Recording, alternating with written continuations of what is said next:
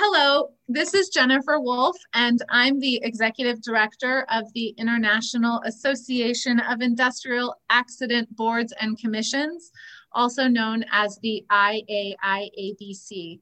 And you're listening to the IAIABC's podcast, Accidentally. Since 2015, Accidentally has been exploring policy, practice, and trends within the occupational health safety, and workers' compensation communities. I'm hopeful that accidentally gives you a broader view of our industry and that these episodes spark conversation and debate among listeners. You can listen or download our podcast each month at iaiabc.org slash podcast or find us on your favorite podcast network. On this episode of Accidentally, I'm excited to speak with Dr. Claire Musselman. Dr. Musselman recently joined North American Risk Services as the Vice President of Workers' Compensation. Previously, she was the Director of Workers' Compensation for the Workers' Recovery Unit at Continental Western Group. Claire was honored in 2019 with an IAIABC Next Gen Award and is a well known presenter and educator in our industry. I'm excited to share the conversation we had earlier this year.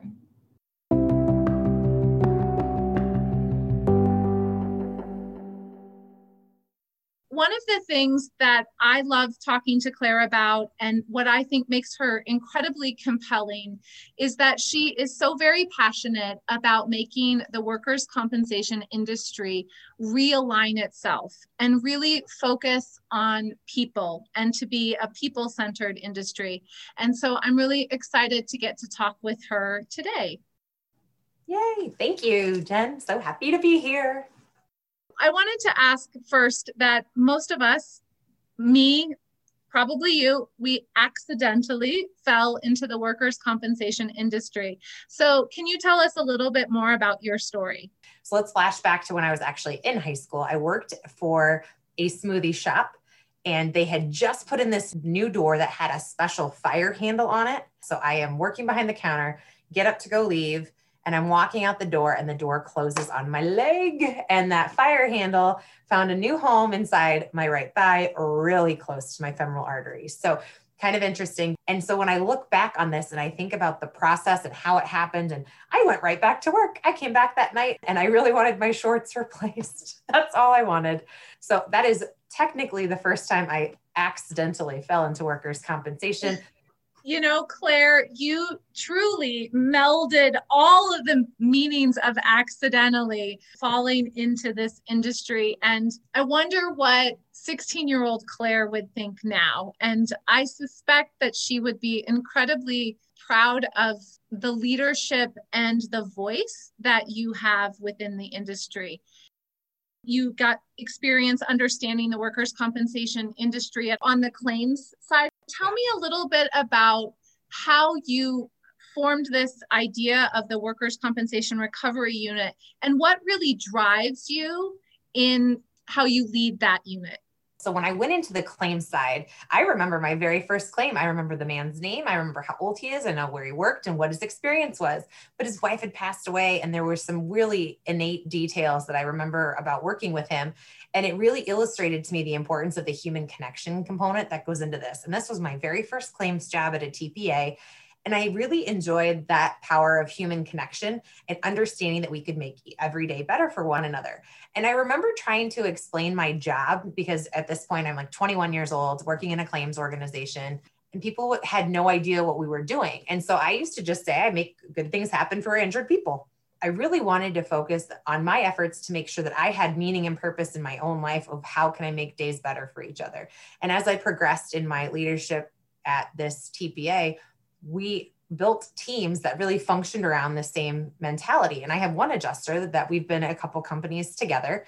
And he and I both have the same philosophy. And it's been fantastic because no matter where we've gone, it's always kind of been a, hey, do you want to send a card to this person? Or hey, it's Christmas. I'm going to send a couple cards to our self insureds, or I'm going to send some cards to my injured workers that I've gotten close with. And it was just the way that we operated. And it was innately built into the culture within our teams that we've been a part of because we wanted to make every day better for each other, not just with our injured workers, but for each other. And when you have a culture that is built on that, and it's really innately established within the mission, the vision, the values of your team, because it's the direct leader that influences the team that either supports and empowers the team to think differently so I have always been blessed to have really solid, concrete learning experiences from my direct leaders, and especially the leaders that I had during those TPA experience days, because I got that empowerment level to, all right, if you want to do this, then you go do this, but that's you doing the extra. And I think that that's a big platform for everybody that's in workers' compensation okay, you can do that, but it's going to be extra. Okay, well, that's no different than looking at every single state statute. The states are going to put out their state statutes that this is how you jurisdictionally handle workers' compensation.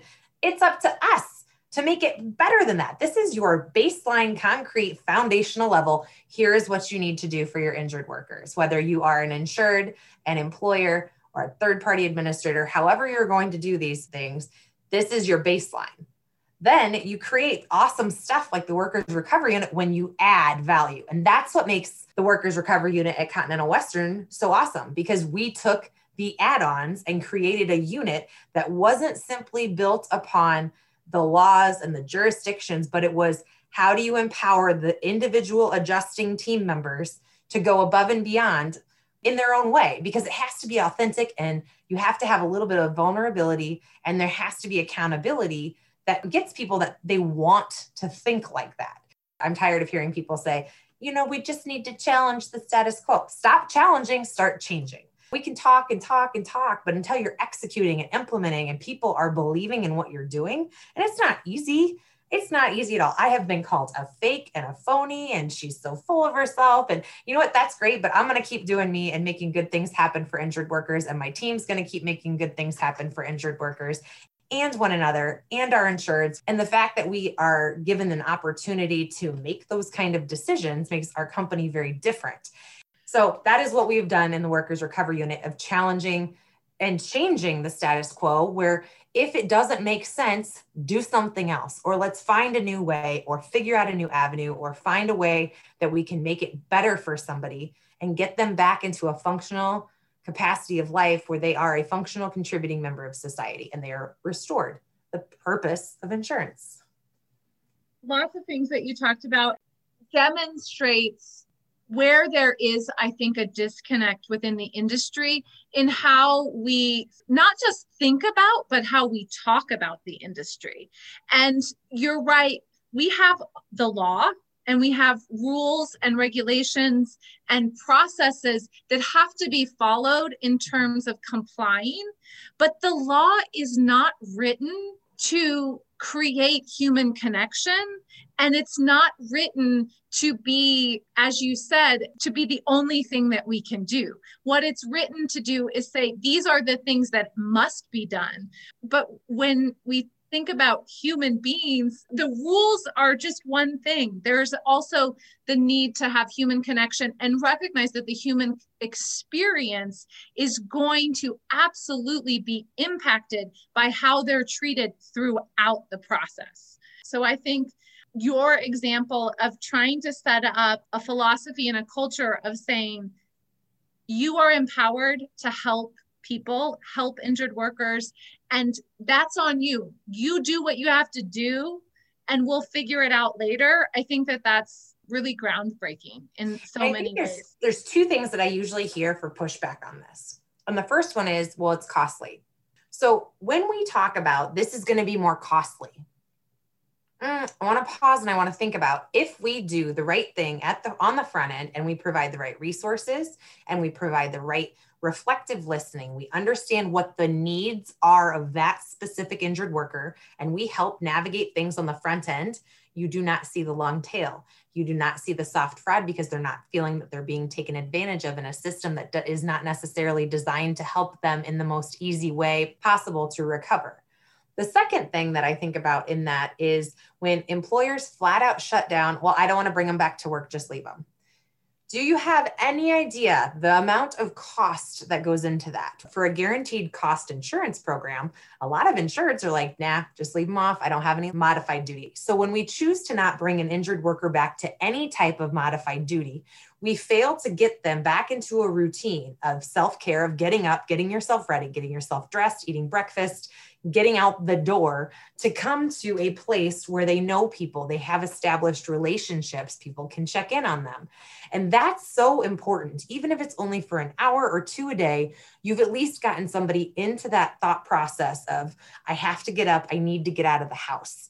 I get out of the house, I get to see my community at work. And then I can go home. I've done something that was task based. And we just need to rethink how this is done I understand that it's easy to shut it down. It is not the right thing to do in any capacity because you're just breaking so many other elements of the human soul. So when we look at Maslow's hierarchy, fine, I guess the basic needs are being met, but I don't know about you, I'm not here to live basic. So, you know, we got to think differently. And when we look at this from an employer perspective, we hired these people because they are an element of our organization that we want them to be a contributing member. Why does it change when they have a workers' compensation claim? You know, Claire, I think you make such a good point about the need to be with our community at work as a part of the healing and recovery process that that's as much a part of it as the medicine and the treatment aspect of it and keeping people in whatever way we can in their routines of engaging with their work and engaging with their colleagues and coworkers and understanding that they're a valued member of their team, of their employer. Yes, that conversation might be harder at the beginning of after the injury because you may have to overcome their resistance.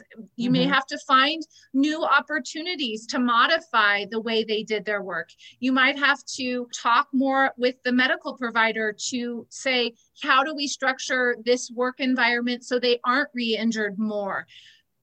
But you're making the investment on the front end and that ultimately it's going to have a better conclusion probably quicker and as you said less costly than just allowing them to sit at home because it was the easier thing to do at the beginning. Okay fine we'll authorize 2 weeks off of work and then having to deal with the consequences after that 2 or 4 or 6 weeks when they've been out of work. And i think we have to realign everything in order to say the sooner we can act and the sooner that we can engage the person and their entire support team, their employer, their claims adjuster, their medical providers, everyone who's their family, everyone who's there to support them. I think the system can only improve if we do that. So I think you bring up a really good point when you're talking about the whole like family dynamic and looking at it from like a work family standpoint. So this is where I feel like the industry, while we do so much on the causation side, why do we not focus on the the way the human brain works and the socio status and we talk about the psychosocial issues but why don't we train the adjusters on the psychosocial issues because it's fascinating to be able to identify them how do you train an adjuster to use that as something to help them along the process? So we've got to start looking more at the science of humans and human behavior and the brain and how it works and using that to start training as we move forward and change this industry into a vibrant, bright light instead of this gray, dark space.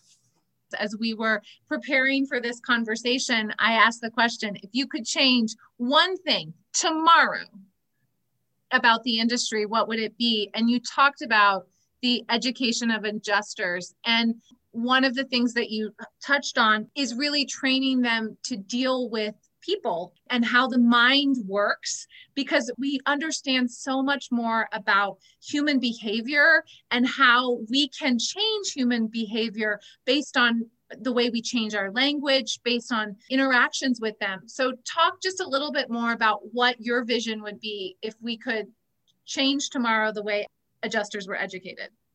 I think we start with remapping our minds. We all come in with our preconceived notions, and if anyone says that they don't, they're lying. Our scripts are already written and they're predetermined when we get here. So we've got to start by unwiring that. I don't think it is necessary to spend as much time focusing on the statutes as we do. We spend so much time focusing on the statutes and drilling it into people and drilling it into people and drilling it into people. So let's start focusing on other elements. How do we communicate so that information is consumable? Take the information and make it consumable for me to understand. And I want you to do it at a sixth or an eighth grade level. Just because you can pass the statute test of this is what causation is, this is the compensability threshold, this is how you calculate average weekly wage and what you consider.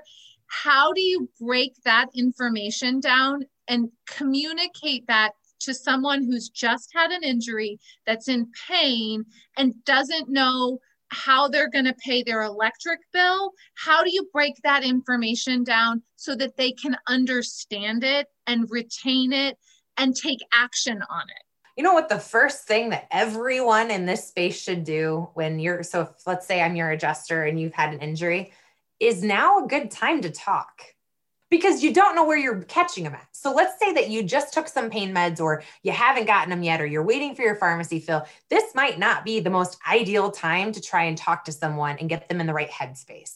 So questions that I wholeheartedly believe that need to be asked. Is now a good time? And if not let's find one that works for both of us so that we can because i want you to be actively engaged in our conversation because i have a lot of information that i'm not here to just tell you. I need you to understand so we can partner to get you on the healing process. And you know what? If you're tired if you just got back from the doctor you need to lie down for a nap.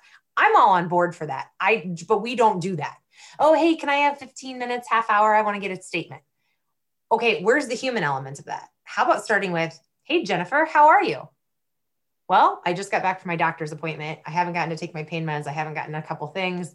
I'm really exhausted. Okay, well, hey, do you have time later this afternoon that you think we should be, we could talk, or could I catch you first thing tomorrow morning?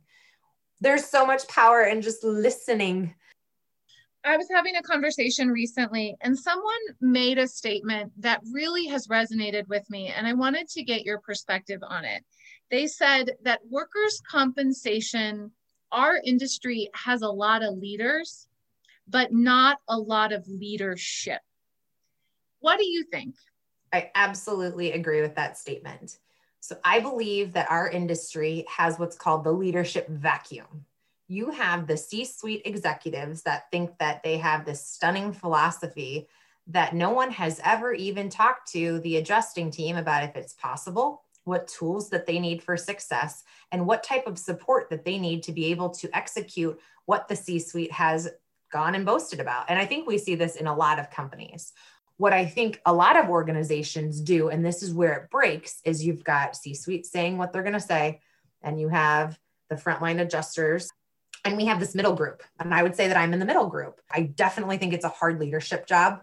And I think that's why there's so many leaders. You have so many yes men in this space that are like, well, this is how claims has always run. We're going to do this. How are you going to motivate your team to be effectively effective at doing this humanitarian type work in the business of workers' compensation? No one asks that. It's more, I need widget movers. Give me widget movers. And then we just have this massive disconnect because the widget movers want a certain production type element that then they push that down to their team. But really, the C suite's talking about how they're running an advocacy model. I can think of a plethora of companies that this exists in right now. So, created this like checkbox scenario for the past hundred and some years, in my opinion, where we don't have the up and down of leadership, the coaching up, the coaching down. It needs to be both ways because if we're not giving our amazing frontline people the best tools and the best resources for them to be doing their best job, we can't be mad when we aren't pr- producing the results that we needed because nobody had the right conversations with the right people. So there's so much, there are so many leaders. I would say there's a handful of good leadership because one of the other things that i think that as we look at this leadership perspective and we look at this continuum of like actually listening to the leaders to the adjusters and to the supervisors and to the managers about what they need to make sure that they are thriving it also depicts their culture on do the adjusters have a voice? Because in a lot of places they don't. They're told you have to use this you have to do this. What if that's not producing the best outcome?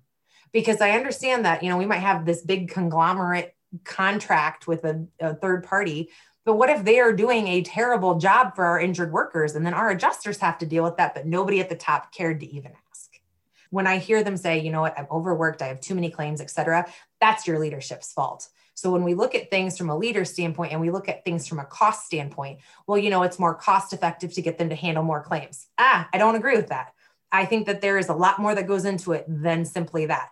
Because when you have overworked, overtired adjusters that aren't able to make the most effective decisions that they can with the information that they have at that time, you have unhappy, injured workers. And this is a cycle. So I think when we look at it again from the leaders versus leadership, how much of leadership has really drilled this down to the core of where do we make the biggest impact? Because the impact is a human impact, it is a human capital impact, it is a financial impact, and it is a client account servicing retention impact.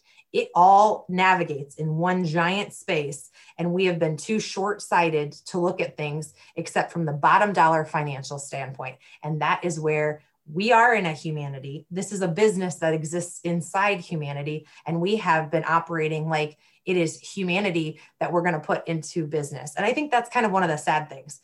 And that's where I think sometimes there has been a disconnect is that we have elevated voices, but for have forgotten the voices who really need to be heard. I agree. I agree. Well, as we close out this conversation on a Friday afternoon, let's just close with something a little bit more lighthearted. And sure. um, if you could have a dream dinner party, who would you want to be seated next to? On my right side, I would put RBG. I would love to be able to just hear everything that she embodied, experienced, etc. I want to know everything from her scariest moments to when she ever realized what she had done to change the world from a power standpoint. And on my left, I would have my mother, my biological mother. I've never met her. I don't know her. And I think it would make for some interesting conversation. And, you know, if it was awkward, I'd just turn back around and go talk to RBG some more. well, I would love to be able just to witness that dream dinner party because I, I think that that would be a tremendous conversation. Thank you for spending some time talking with us today, Claire. As always, you are an inspiration and you are an important voice. And I appreciate getting the opportunity to talk with you. I want to thank you for listening to Accidentally we love to hear from you and we hope that you'll share your ideas and thoughts. You can email me at jwolf at iaiabc.org. I read and respond to every email I get. You can listen and subscribe to Accidentally on your favorite podcast service. Cheers, Jen.